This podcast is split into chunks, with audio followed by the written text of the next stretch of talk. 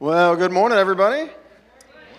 Welcome to Living Hope. Glad that you're here. Those of you in the room, those of you joining us online, we're glad to worship with you today. We like to begin with this greeting Christians have been using for a long, long time. The Lord be with you. And also with you. Thank you. Uh, hopefully it will continue to warm up in here as the furnace keeps running and as the snow keeps melting outside or whatever. Thank, congratulations on surviving this snowpocalypse and, uh, and making it to church today. So let's bow our heads and let's pray as we begin. God, we are grateful to you for the opportunity to gather together, uh, to worship you, to sing to you, to pray to you, to listen for your voice speaking to us through the scriptures, and to gather at the table of our Lord Jesus. God, we, we need moments like this, where with the, the busyness of everything else and the stresses of life, we can come to you with all of those, knowing that you're the God who made us, who loves us, and who is with us, who meets us right here in the middle of it. So please, God, today, would you help us just to be honest with you, uh, not to pretend that uh, anything's better or worse than it is, but just to be honest with you about what we need from you, about what we need from each other, about the ways that your grace can, uh, can help us today. Because, God, we are trusting that you do, in fact, love us. We're trusting that you are with us. So thank you, God. Thank you for meeting us here. We pray this in Jesus' name. Amen. Well, if you're here in the room, if you're interested, if you're able, let's stand and let's sing.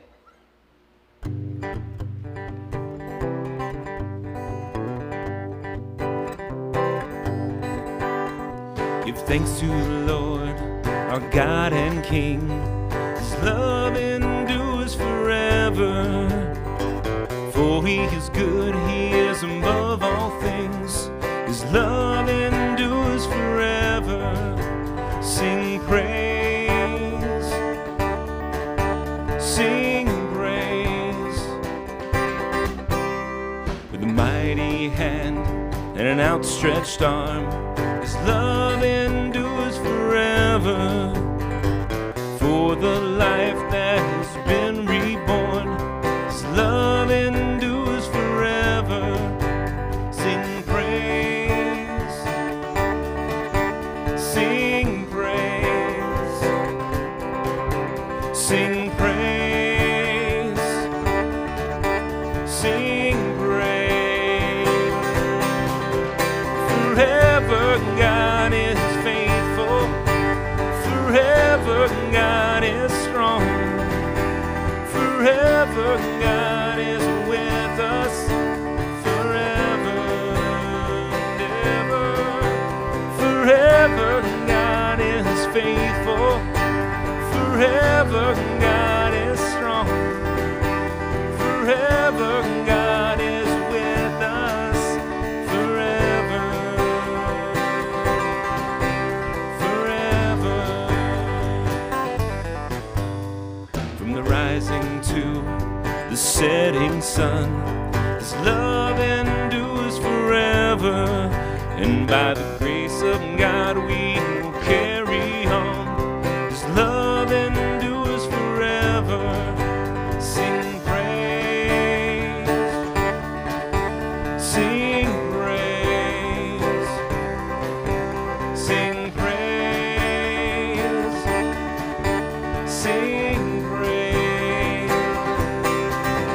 Forever God is faithful, forever God is strong, forever God is with us, forever and ever, forever God is faithful, forever God is strong, forever God is with us, forever.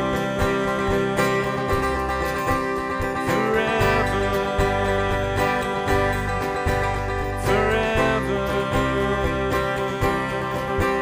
forever, forever. Amen.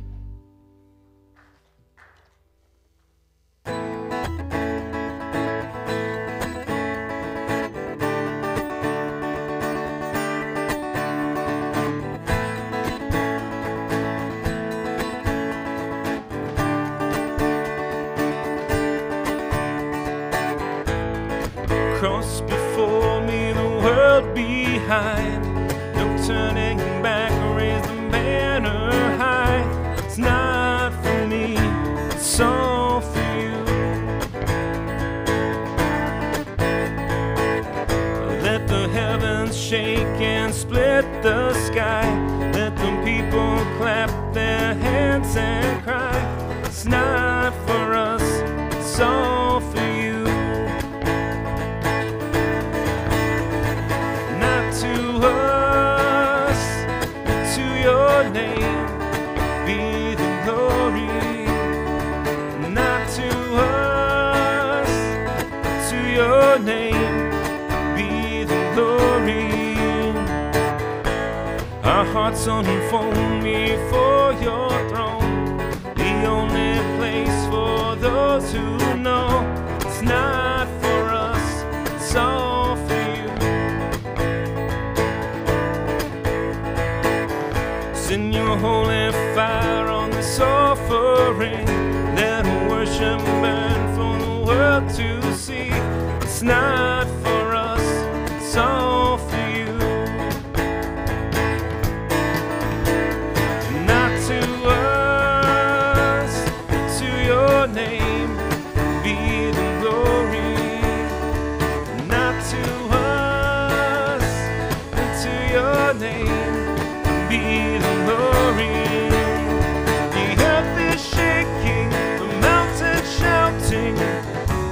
It's all for you. The waves are crashing, the sun is raging. It's all for you. The universe is spinning and singing.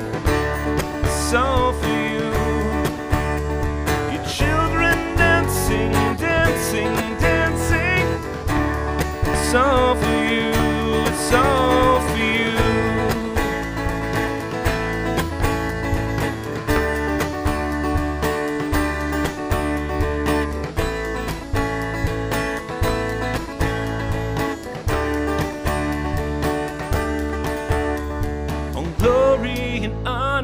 Praise, all glory and honor and praise, all glory and honor and praise, all glory and honor and praise, all glory and honor and praise, all glory and honor and praise, all glory and honor and praise.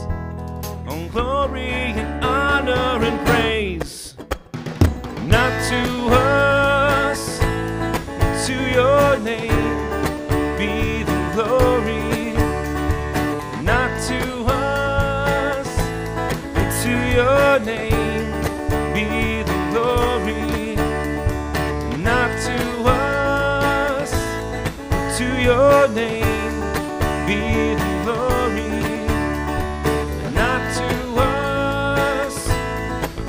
Your name be the glory.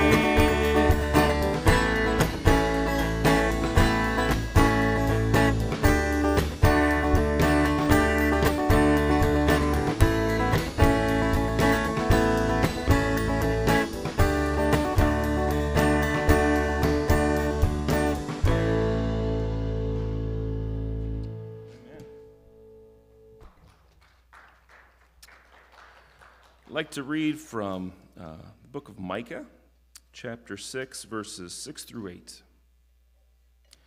With what shall I come before the Lord and bow down before the exalted God? Shall I come before him with burnt offerings, with calves a year old? Will the Lord be pleased with thousands of rams, with ten thousand rivers of olive oil? Shall I offer my firstborn for my transgression, the fruit of my body for the sin of my soul? He has shown you, O mortal, what is good. And what does the Lord require of you? To act justly, and to love mercy, and to walk humbly with your God.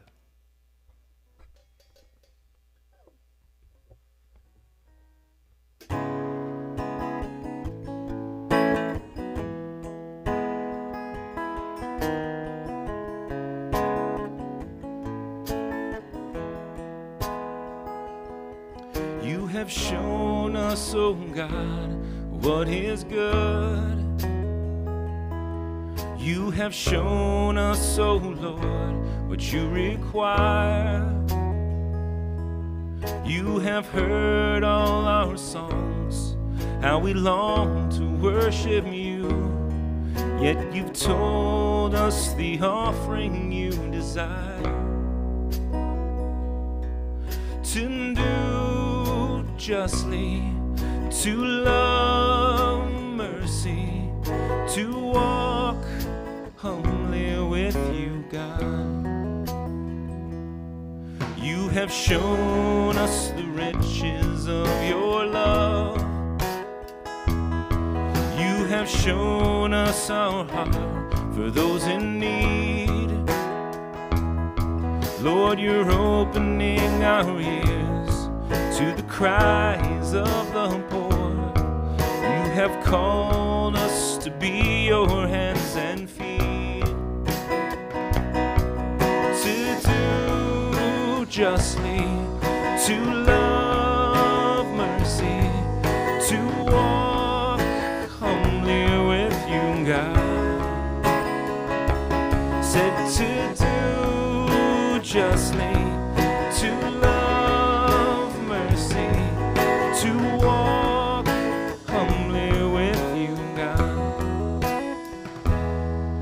the oppressed and the broken, to the widow and the orphan. Let the river of your justice flow through us. To the oppressed and the broken, to the widow and the orphan, let the river of your justice flow through us.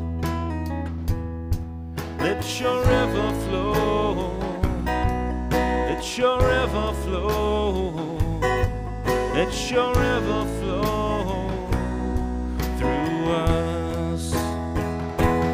Said to do justly, to love mercy, to walk humbly with you, God. You said to do justly, to love mercy, to walk humbly with you, God.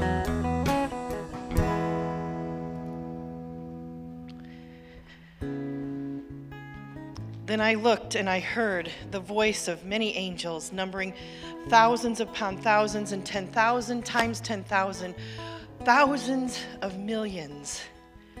And they encircled the throne and the living creatures and the elders. In a loud voice they were saying, "Worthy is the Lamb who was slain to receive power and wealth and wisdom and strength and honor and glory and blessing." Then I heard every creature in heaven and on the earth and under the earth and in the sea and all that is in them saying, "To him who sits on the throne and to the Lamb be praise and honor and glory and power forever and ever and ever and ever. Amen." Pray with me, will you? Lord, you alone deserve our worship and our praise this morning. You alone are worthy of blessing and honor and praise. Father, thank you. Thank you for being in this place and inviting us into your presence, Lord. Thank you for being a place of refuge that we can come to, Lord, when we have had a, a bad week, when we've had a great week, when we just have, are downtrodden by life and all that's just happening. Lord, we thank you that we find safety, we find refuge, we find rest in your presence here today. I know, Lord, I for one need it, and I know I'm not alone in that need. So we thank you, Lord, and praise you. Lord, we ask for those folks who have had a, a difficult week, who are going through a difficult time. Lord, people in, in my own sphere of influence, my own circle of friends and, and colleagues and neighbors, Lord, that are facing, facing the end of a loved one's life, or they're facing a job loss, or they're facing many difficult things, Lord. I know that you are walking with them, and I pray, Father, that you would be ever present, that your spirit would be tangible to them, Lord, today and in the days to come. And Lord, I know that you also have given great victory to some people people who are here right now, people who are joining us online, you have given awesome victory to them. We thank you, Father. We praise you. We give you all the glory for those victories and those blessings. And then, Father, we ask that you would be with us the rest of this time, whether we're here right now or we are um, joining online at this moment or we're watching later. Whatever the case may be, Father, may everything that is said and done so far and from here bring you honor and glory. May it be pleasing to you, Lord.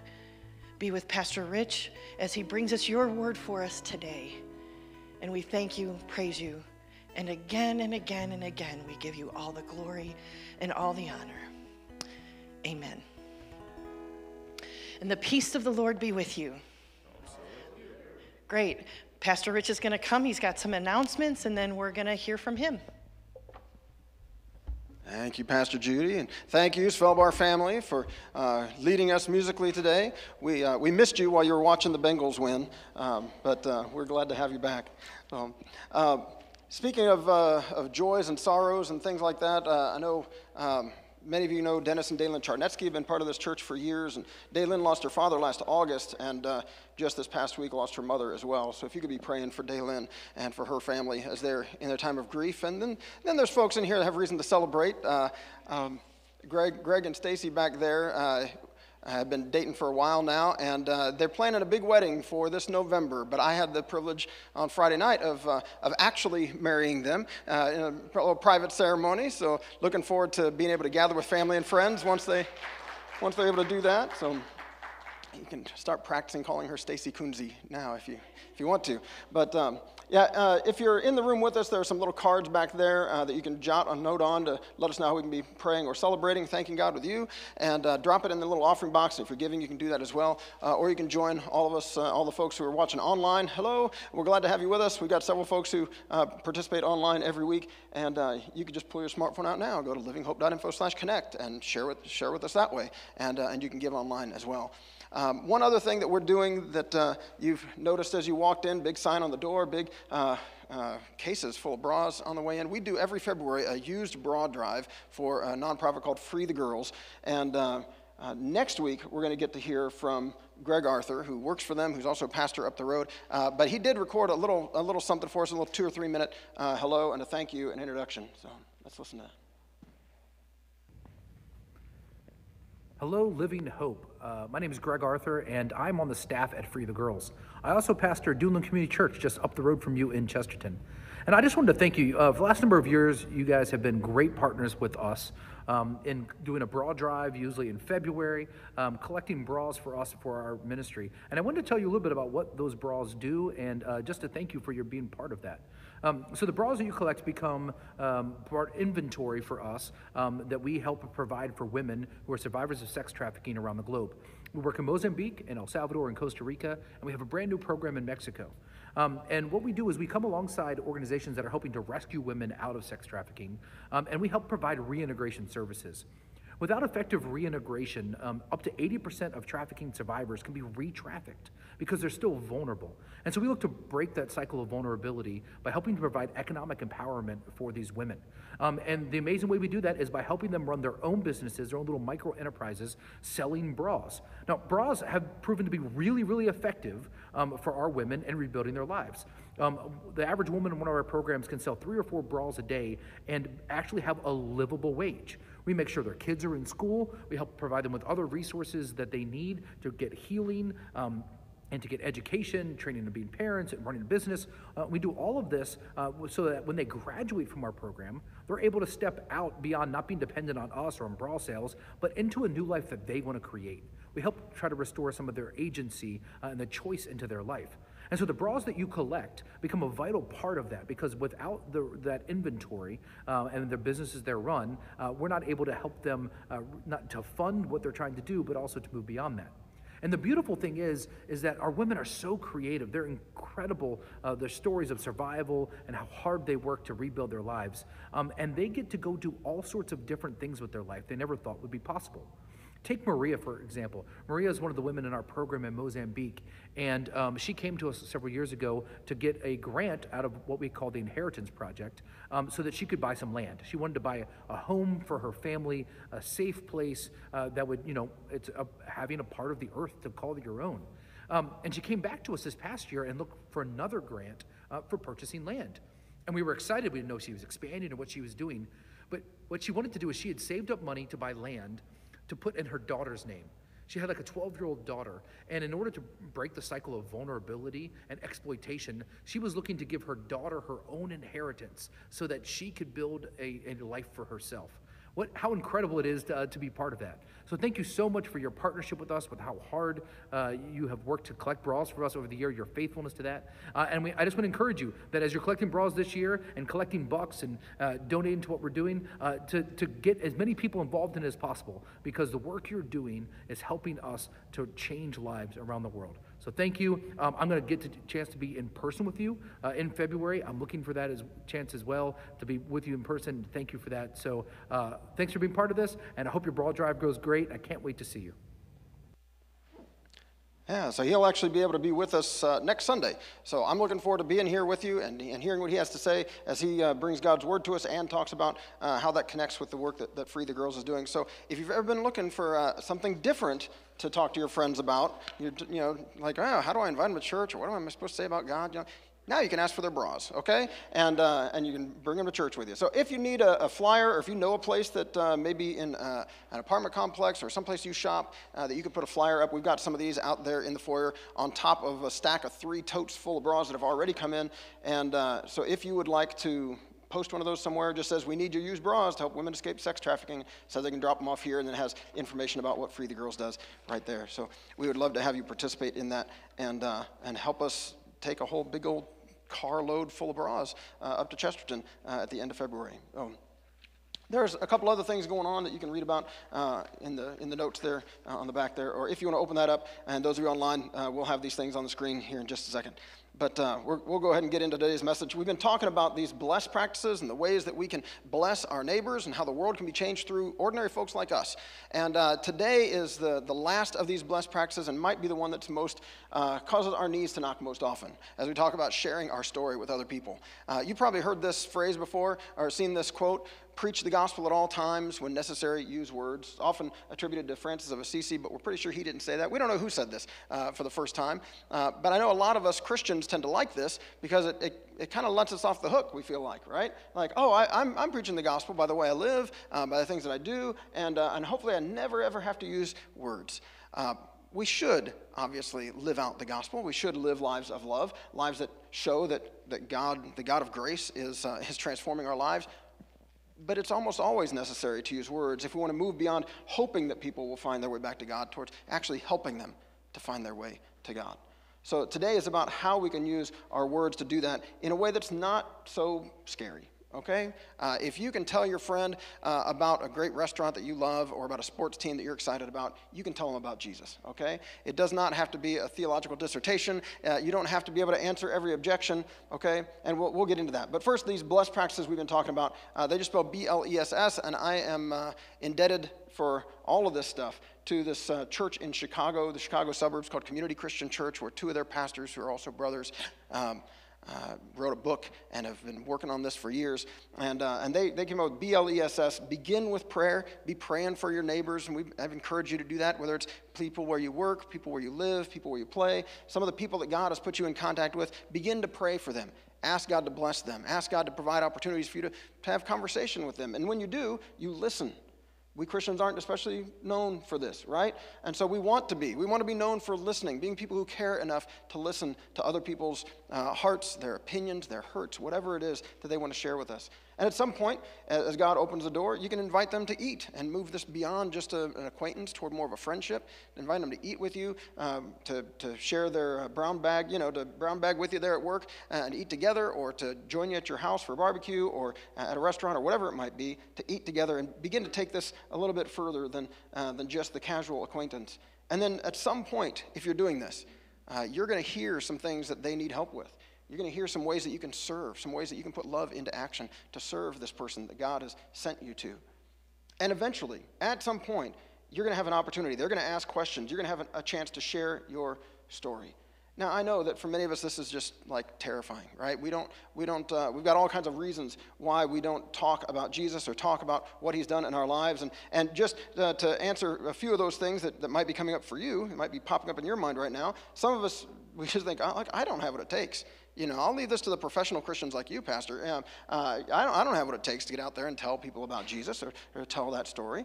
Uh, but the reality is that you do. I mean, Jesus, uh, none of us, I guess, really get to be professional Christians, okay?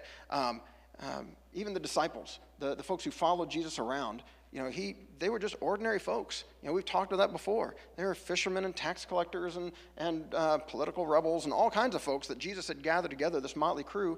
And he tells them in Matthew chapter ten, he says, you will stand trial before governors and kings because you are my followers. Now, hopefully that won't happen to any of us. But he says, but this will be your opportunity to tell the rulers and other unbelievers about me. You know, whatever kind of trouble we might get ourselves into in life, you know, God is always providing us with opportunities To, to tell others about him. He says, when you are arrested, don't worry about how to respond or what to say. God will give you the right words at the right time. Whew, I gotta say, that's, that's reassuring to me, okay? God will give you the right words at the right time. He says, for it is not you who will be speaking, it will be the Spirit of your Father speaking through you. The, the Spirit of your Heavenly Father, the God who made you and who made the person you're talking to. The God who's been at work in their lives and knows what they're going through and has put you in their life for a reason. You know, this isn't anything you have to force, that you have to go out there and, and stand on a, on a corner with a sandwich sign and a bullhorn and tell people they're going to hell or whatever. You know, it's not what we're talking about, all right? We're talking about the people that God has already put you in their life. And as you begin to listen to them and develop a relationship and serve them in various ways, then at some point you'll have a chance to talk with them about why.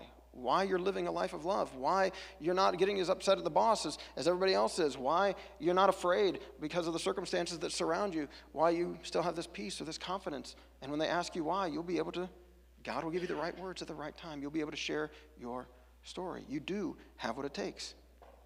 Uh, sometimes we think, you know, I don't want to impose my beliefs on people. And this is actually, I, I love the heart behind this, you know, that we don't want to be pushy. We don't want to be uh, trying to twist people's arms, or and we certainly don't want to be uh, like imposing anything on anyone, but that's not what we're talking about, okay? Uh, I, I love this. This is I'd, I'd heard this quote for years, and I had never really tracked down where it, we think the first person to say this was a Sri Lankan pastor named David Niles, who said, Christianity is one beggar telling another beggar where he found bread. We're not talking about imposing your beliefs on someone else. We're talking about you sharing with someone else, hey, I found something that helps me. You know, I was hungry, and I found food. And if you're hungry, I know where I can, you know, I know where you can find some food. All right, this is just us sharing with other people the hope that we have found, the help that we have found, the life that we have found. That, of course, why wouldn't we want to share that with someone else when they find themselves hungry or needing hope, needing help? Uh, the Apostle Paul says in Romans chapter ten, everyone who calls on the name of the Lord will be saved. But how can they call on him to save them unless they believe in him? Right, now, before we continue with the rest of that, I just want to back up. Everyone who calls on the name of the Lord will be saved. This, if you read the, the context of this, this is like kind of new, right? This idea that anyone can call on the name of the Lord. He says it doesn't matter if you're Jew or Gentile, doesn't matter what your background has been, doesn't matter what kind of family you came from. He says anyone who calls on the name of the Lord will be saved, will be rescued, is what that word saved means. But how can they call on him unless they believe in him, unless I have some kind of faith that, okay, I think God will be there. If I if I jump, he will catch me. If I reach out, he will help me. I say, and how can they believe in him if they've never heard about him? And how can they hear about him unless someone tells them? It's a good thing to live out the Christian life in front of people, but at some point, you got to open your mouth, you got to use words, you got to tell them about the God who loves them and who can do for them what he's done for you. Now, sometimes we think, well, I, I doubt God could use my story. I don't have one of those super exciting stories, you know, and I, I, I think maybe maybe God can use their story, but he can't really use mine. I'll, I'll be honest, I've, I've felt this way at times. You know, I still kind of feel that way today sometimes because my story's not super exciting, you know. Um, you know, before I met Jesus uh, at, at the age of four, you know, I, I spending all the time, all my time down at the bar, right? You know, I was getting in trouble with the law. I was, you know, no, I was four years old. I was I was raised by Christian parents who loved me and loved Jesus and who taught me from an early age that God loves me too and that I could trust in Jesus and follow him. Now, that doesn't mean I don't have a story. That doesn't mean that there aren't things that I had to figure out along the way that God had to deal with me about. All sorts of different times where I've had to put my trust in Jesus and see that Jesus is faithful, right? It doesn't matter what your story is. It can be helpful. God can use your story. Some of you might think your story is just too awful. You think, well, I, oof, I can't let people know my story. If people heard what, what I've been through, or the things I've done, or the ways I've hurt people, or the, the trouble I've been in, then they wouldn't uh, they wouldn't want to be around me anymore or something. But you know what? God can use whatever your story is. In fact, it might be that that thing that you're afraid to share with others, that might be exactly what someone else needs to hear, because they can they know now that you can connect with them, that like, yeah, yeah, I've I've been where you are. I heard someone say this last week, that the most painful part of your story could be the most life-giving part of someone else's. The most painful part of your story could be the most life-giving part of someone else's, because it gives them hope. Like, oh, I had no idea you had been through that. If God can do this with you, if God can bring you through that, if God can help you to, to tackle that or escape from that or, or set you free from that, then maybe there's hope for me. God can use anyone's story. If you are trusting Jesus, if he's at work in your life, God can use your story to help someone else trust in him, to see that God is faithful. And of course, you know, all of us just, it makes me feel uncomfortable, right? I mean, it makes me feel uncomfortable to, to, to talk about these things. And, and sure, of course, there are, some of us are just introverts. Some of us just don't like starting conversations. And, and again, this is not something that you're forcing on anybody. You're not forcing a conversation to happen. This is just being ready when the moment arises to know what your story is and to be ready to share it, to be open to sharing it. And yes, it might feel awkward or uncomfortable the first few times you do it, but after a while you realize like, oh, I, you know, we, we, the conversation was turning spiritual. I shared my story, and they didn't spit in my face. You know, they, they didn't kick me out. They didn't, you know, unfriend me on Facebook. You know, they, they were appreciative, and then they shared their thoughts and their story. And um, although usually that probably happens the other way around. They've probably already shared their story, and then they're asking you because you've been listening, right? You've been asking for their story. And then they're asking, well, what's your story? What do you think about these things? Yes, it might make us feel uncomfortable, but it's, it's worth it. It's worth getting past that discomfort for the sake of this person that God has begun to help you to love, this person you've been praying for, this person that God loves uh, so much that he has sent his son Jesus to die for their sins, to set them free. And now he knows that they're in a place where he has sent you, one of his kids, into their life so that perhaps at some point when the moment is right, you can be one of those who speaks into their life, who shares your story, who gives them hope. It doesn't all rest on any one of us, okay? Uh, there's a verse I didn't that didn't make its way into your notes uh, where the Apostle Paul, in one of his letters, says, look, I, I planted the seed, another guy watered it, but it's God who makes it grow. It's God who makes this stuff. It's God who makes faith grow in a person's life. You know, we're not the, the Holy Spirit for them, right? We're just one of God's kids following the lead of God's Holy Spirit to, to do our small part. I just heard this last week that for most people now, they've surveyed folks who've come to faith in Christ, and they've asked them, like, so how many times had, had people told you the good news about Jesus before you finally put your trust in him? Or how many times had you encountered, you know, loving Christians that, that all encountered, you know, kind of ugly Christians and people who, Christians they would, that made them think, oh, I don't want anything to do with that. But how many times had you encountered care from a Christian or from a church? How many times had someone shared their story with you? And it was, what was it, something like twenty different times that they'd experienced care from someone? And uh, and I think, oh, I can't remember. Do you remember, Pastor Judy? five point six times? Okay, okay, five or six. I remembered it was something between two numbers. So five or six different times that, that different people have shared the good news about Jesus and his love before they finally say, like, huh, well, maybe that's something that I need. You know what? I, I am ready to put my trust in Jesus. So you might just be one of a half a dozen people that God's going to use in their life, but you are that one, right? You don't have to walk away from that conversation having led them in a prayer to trust and follow Jesus. You just share your story. And uh, and God's going to use that. All right? It, it's, it's worth it because God, everyone who calls on the name of the Lord will be saved, right? And but they can't do it unless they, they hear about him. And so we get to play a small part in that.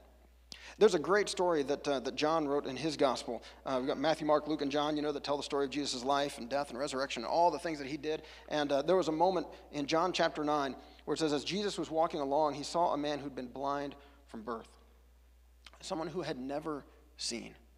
His whole life had been just dark. He could hear, couldn't see, blind from birth. And this man hears that Jesus is coming, that he, he's brought to Jesus, wants to be healed. And so Jesus agrees to, to heal him. And the way that he does it is kind of strange. Verse six, he says, then he spit on the ground, made mud with the saliva, and spread the mud over the blind man's eyes. That's one of those weird stories, right? Uh, I don't I don't know if I was him, if I would have gone for that, right? Like, uh, eh, maybe I'll wait for another rabbi sent from God to, to maybe pray for me or something. Uh, if you're the mud mud on the eyes guy, uh, spit mud.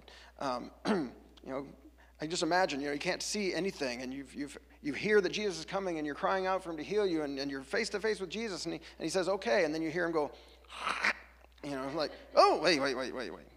What are we doing? This is what Jesus does. Smears the mud over his eyes and tells him, go wash yourself in the pool of Siloam. Siloam means sent. So the man went and washed and came back seeing. His life forever changed. He had lived his entire life not being able to see a thing. And because he was willing to trust Jesus, who did this weird thing with spit and mud and wash it off, suddenly he could see. And uh, and his life was forever different. Now, if you read the rest of this chapter, he gets opportunities to share his story, sometimes in, in easy ways, sometimes in very uncomfortable ways, but he does. He shares his story of what Jesus has done for him. Uh, in verse eight, it says, his neighbors and others who knew him as a blind beggar asked each other, isn't this the man who used to sit and beg? Some said he was, and others said, no, he just looks like him. But the beggar kept saying, yes, I'm the same one. And he's insisting, no, it's really me. You know, when you put your trust in Jesus, when Jesus begins to save you, to rescue you, to change your life, some people will struggle with that, right? Some folks will see you and say, wait, aren't you the guy that we used to go out and, you know, or aren't you the girl who just five years ago was, you know, all kinds of things. When, when your life changes, people, some people are skeptical. Some people aren't too sure about it. You might have to insist, no, I, that's, it's really me. Yeah, that was that was me. Oh no, you remember you remember right. We used to do that. Yeah, we we barely just got to you know escape trouble off on that one. And you know you don't sanitize your story. You don't you don't try to pretty it up. He says, yeah, that was me. And then they asked him, well, who healed you? What happened? And he told them, the man they called Jesus made mud and spread it over my eyes. It skips the spit part. Uh, and told me, go to the pool of Siloam and wash yourself. So I went and washed. Now I can see. He just tells him what happened. You know, he doesn't go into any great detail. He doesn't, doesn't try to sell him on anything. He just says, you want to know how I can see? Oh, well, Jesus made mud, put it on my eyes, told me to wash. I washed, and I can see. This is what's happened to me. Now, as word begins to spread about this miracle, the religious folks get involved, and they're not too happy. They're already not happy with Jesus. They're, they're looking for ways to, uh, to, to get Jesus uh, about something, and so they call this man in. And they, they insist that, like, he, he'd tell them the details. And they want to know what's going on. And they've got accusations about Jesus. In fact, in verse twenty-four, it says, for the second time, they called in the man who had been blind and told him, God should get the glory for this, because we know this man, Jesus, is a sinner. They're like, you shouldn't be giving credit to Jesus. He's a sinner. You should give glory to God. And, and his answer is, I don't know whether he's a sinner. But I know this. I was blind, and now I can see. He doesn't, he doesn't have a degree from a seminary. He doesn't know who Jesus is even. He's just, he's willing to say, look, I don't know everything about Jesus. I don't, I can't describe to you how the Trinity works. I can't describe to you any, all I know is I, I needed help. I reached out to Jesus, and he healed me. I was blind, and now I can see. So if you're thinking about how would I tell my story to someone, you could use this as a model, right? Uh, just those three parts of the story. You know, there's my life before I met Jesus. You know, here's what my life was like. Here's what I struggled with. Here, here were the fears, the anxieties. Here were the, the, the, the way that my life was, you know, falling apart or struggle or whatever it was, whatever your story happens to be. Here was my life before I met Jesus, the ways in which I was blind, and I couldn't see others the way they really were, whatever your story was. Here's my life before I met Jesus, and then here's how I met Jesus.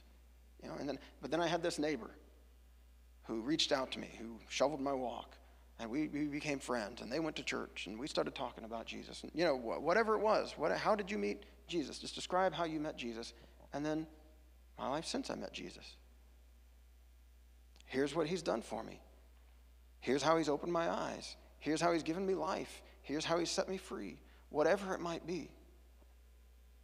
Now, this assumes that you've met Jesus, all right? This assumes that the Son of God is actively at work in your life and is changing some things, that you are open to God making some changes.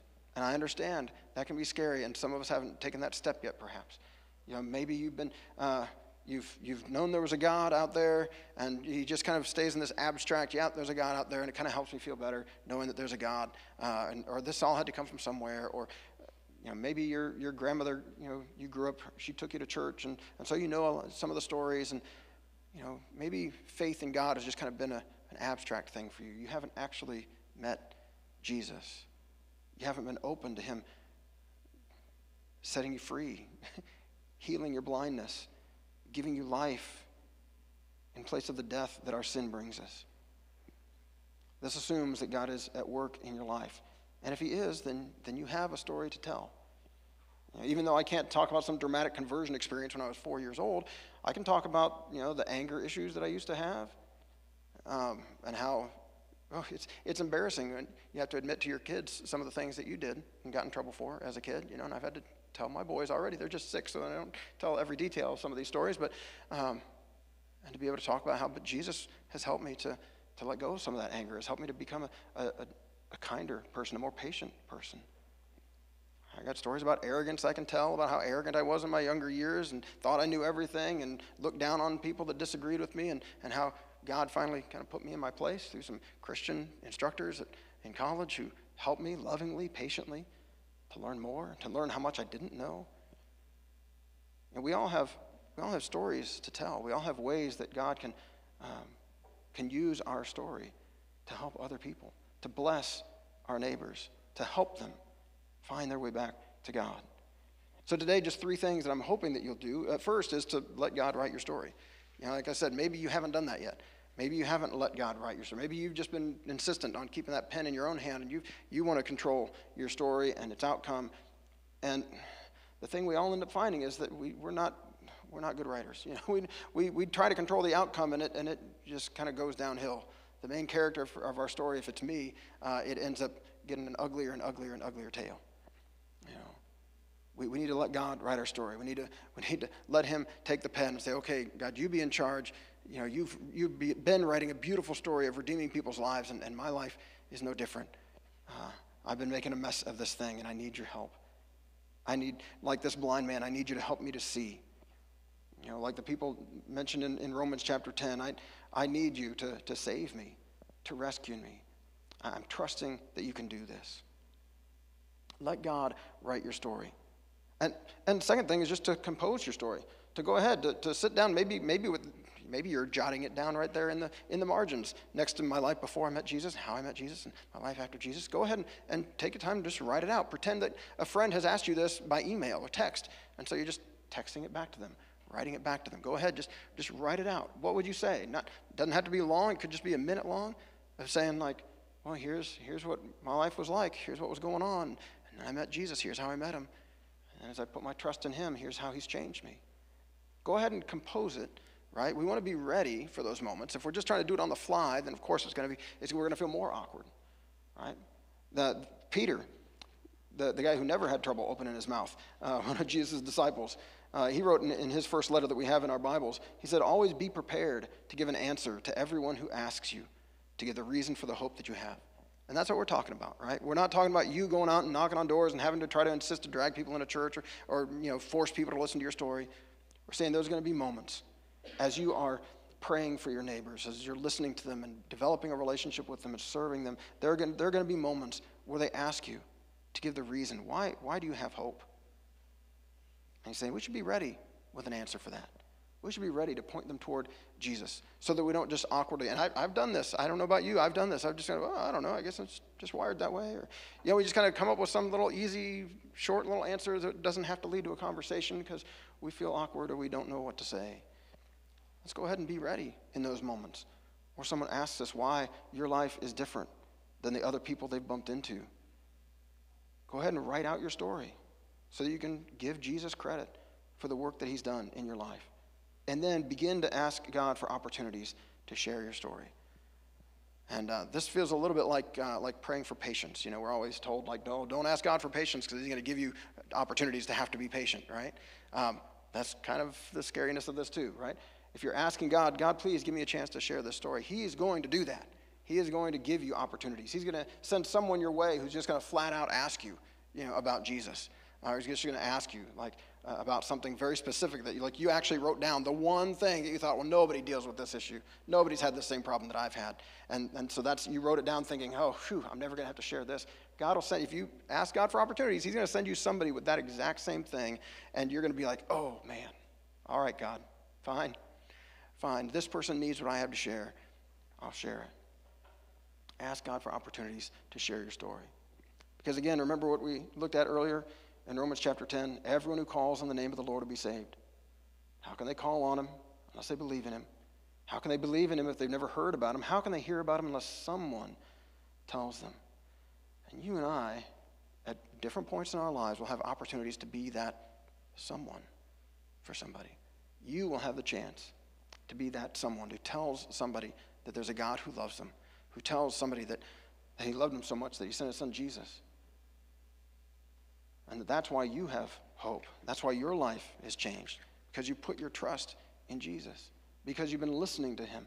You've been reading the stories about him in Scripture. You've been talking to him. You've been, you've been following his lead. You've been following his teachings, his commandments. You've been doing what Jesus says, and your life is now different. You'll be able to share that with someone. And your example will give them the hope that they need, that, that maybe their life can be different too, that maybe they can put their trust in Jesus. I'm, I'm convinced that we will all have these opportunities at some point. And I, I mentioned there have been times where I've had that opportunity and I've flubbed it. You know, I've had that opportunity and I've like, I've, I've missed it. I've missed the opportunity. I've let it go by, and later I'm like, oh man, I should have said that. Oh, I shouldn't have, I shouldn't have chickened out there. And I don't want I don't want you to feel that same way. I don't want to feel that same way again, right? I want to be ready in those moments. I want to be ready for God to use me to bless them with the good news that he loves them and that their life can be changed. Let's bow our heads and let's pray. Thank you, God. Thank you for those who were bold enough to share the good news about you with us. For those who reached out for us, to us, who prayed for us, who, who loved us, who served us, who listened to us. Those people who, um, when we had questions, they weren't afraid to share their story with all of its ups and downs and ugliness, and uh, they didn't try to pretty it up. They just told us the truth. And you used that, God, to help us to say yes to you. Help us, God, to be willing to do that same thing for others. To let you speak through us, to let you work through us, to bless our neighbors so that their lives can be changed by your love, by your grace, so that they can live in this world with the same hope that we have, the same confidence, the same peace. Thank you, God.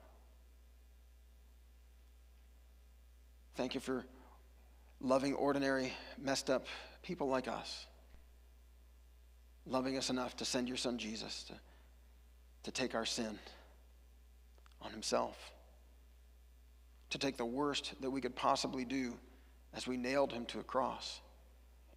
And instead of raining down condemnation on us, Jesus, you prayed, even as we were killing you, Father, forgive them, if they don't know what they're doing.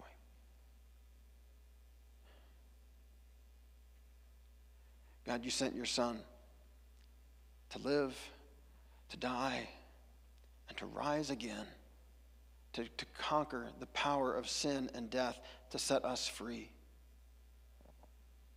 So God, I pray that you would conquer the, the fears that, that still plague us, the, the apprehension uh, that, that prevents us from, uh, from, ask, from even asking you for opportunities to share our story, let alone actually opening our mouths and talking to someone else about you. So God, I pray that you would help each of us as we make our way through twenty twenty-two, that we will be blessing our neighbors, that we'll be praying for them, that we will just follow your lead then, God, as you're already at work in their lives and we have opportunity to be, to be useful as we listen to them, eat with them, serve them. And when you know they're ready, God, we have a chance to share our story with them. You are good to us, God. And we are so grateful that we have a story to tell. We're so grateful for your grace, forgiving our sins, setting us free from shame and guilt. God, we're so thankful for your Holy Spirit that, that leads us and gives us life, gives us a new life to live, where we don't have to be defined by our past failures, but we can live as your kids, confident here in the world. We live into a beautiful future that you have for us. Thank you, God. Thank you for all the ways that you bless us. And now today we are grateful as well that we have the opportunity, as Pastor Judy read earlier, to, to join with all of creation on heaven, in heaven and on earth, in giving you praise, in giving you thanks, in celebrating the great gift of love that you've given us in your Son, Jesus Christ. In this celebration of Holy Communion, God, we offer to you these gifts of bread and juice, and we pray that by your Spirit's presence here, we might meet our risen Savior in his body and in his blood. We remember the great love that you showed us. Jesus, as you had that Passover dinner with your disciples and you took the bread and, and blessed it and gave it to them and said, "This is my body broken for you. When you eat this, do it in remembrance of me." You took the cup and you gave it to them. You said, "This is my blood poured out for many for the forgiveness of sins. This seals the new agreement, the new covenant between God and humanity. When you drink this, do it in remembrance of me."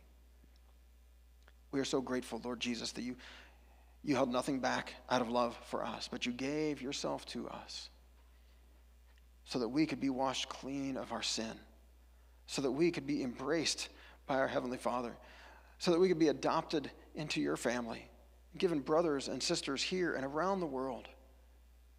Thank you, God.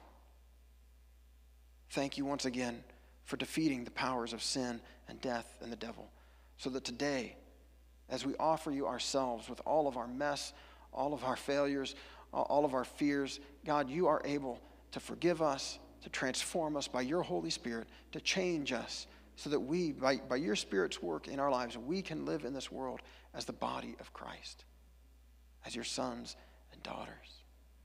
We are so grateful to you. Thank you, God. Thank you for the opportunity to celebrate your amazing grace today. We pray this in Jesus' name. Amen. Would you pray with me the prayer that Jesus taught us to pray? Our Father, who is in heaven, hallowed be your name. Your kingdom come, your will be done on earth as it is in heaven. Give us this day our daily bread, and forgive us our trespasses as we forgive those who trespass against us. And lead us not into temptation, but deliver us from evil. For yours is the kingdom and the power and the glory forever and ever. Amen. Amen. The Spellbars are going to come lead us in one last song as we celebrate communion together. I'll be here with a basket of bread and a cup of juice. And as we sing, you're invited to come forward, take bread from the basket, dip it in the juice, and eat it, and then return to your seats. Uh, we've got the, the regular bread and the gluten-free bread and the little cups that you could take back to your seat if you'd like. Or if you're at one of the tables and you'd rather not join the procession, you can uh, grab one of those little cups there and peel it back and get to the bread and peel it back and get to the juice. Uh, this is open to all of us who are saying yes to Jesus today. It doesn't matter where you've been uh, before today. If today you're saying, "Okay, Jesus, I am grateful for your grace and I need it. Uh, I am hungry and need to be fed by you. I have been blind, I need to see," uh, then you are invited to celebrate, to give thanks.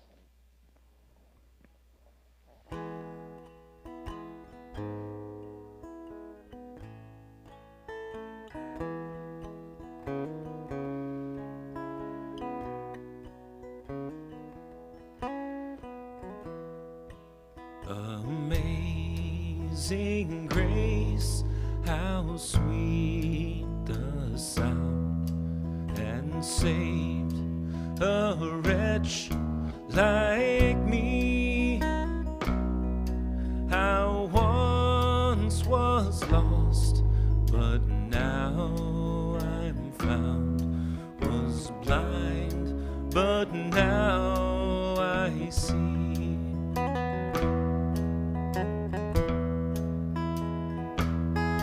Twas grace that taught my heart to fear, and grace my fears relieved.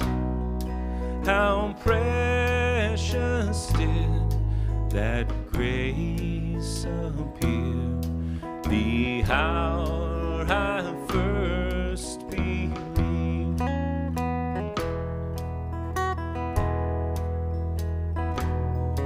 Through many dangers, toils, and snares, we have already come.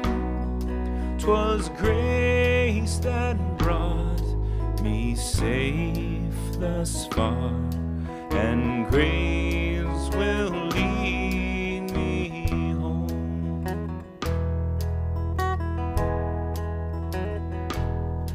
When we've been there ten thousand years, bright shining as the sun, we've no less days to sing God's praise than when we first begun.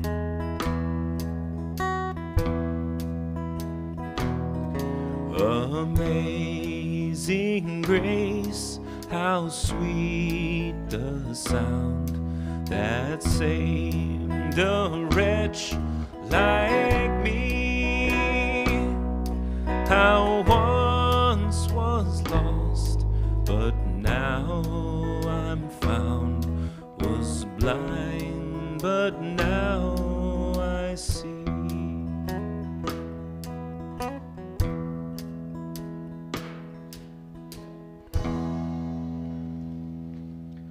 We are so grateful, God, for the amazing grace that you have shown to each and every one of us. Thank you for forgiving our sins, for healing our blindness, for giving us life where our sins, our selfishness, our disobedience had brought only death to us and to the people around us. God, you have been gracious. You have been good, and we are so grateful. We pray once more that you would fill us with the Spirit of Christ today, so that as we leave this place, as we go where you send us, to the people you send us to, we might go as the body of Christ, given for the world, that we might go as your sons and daughters loved by you, filled to overflowing with your grace and love, so that we just can't help but share it with others. Thank you, God. We pray this in Jesus' name. Amen. Amen.